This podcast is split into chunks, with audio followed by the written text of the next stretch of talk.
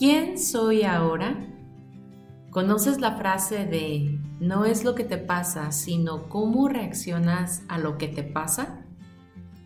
Pues he descubierto que es cierto y que en el 90% de las ocasiones mi mente exagera, agravando mi percepción ante una situación y así reaccionando por impulsividad.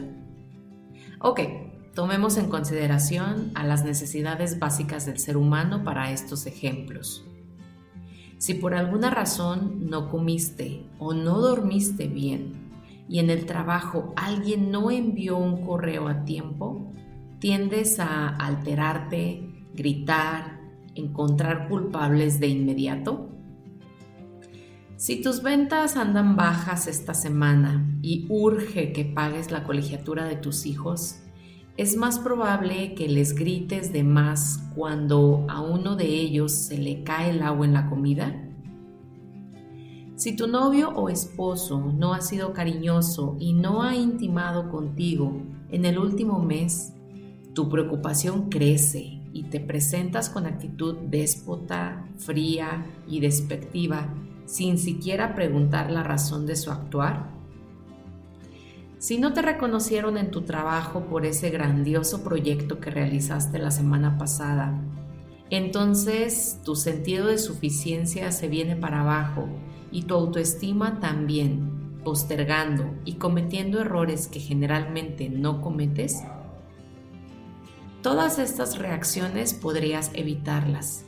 Sin embargo, como tu enfoque está en el problema, entonces el problema te ciega y se amplifica gracias a tu atención puesta en él. Te cuento entonces una técnica que me ha sido muy práctica en los últimos años para revisar lo que está sucediendo antes de verter mi energía en la reacción y decidir cuánta de ella pondré en esta situación. Le llamo la técnica del observador externo y me apoyo de la respiración profunda y consciente al hacerlo. Cuando algo se está desarrollando y lo veo venir o me tomo por sorpresa y ya está aquí, hago como que una parte de mí se desprende de mi cuerpo y ve todo desde arriba, desde afuera. Observo a los otros participantes en la situación. Pongo atención en su manejo físico y su tono de voz. Y lo más importante, me observo a mí, mi postura, mi emoción, mi estado de constricción queriéndome proteger y entonces valoro. ¿Qué está realmente pasando? ¿Tiene esto una solución? Estoy a punto de reaccionar porque siento amenaza en alguna de mis necesidades básicas. ¿De dónde viene esta emoción? Del 1 al 10, ¿qué tan grave es esto?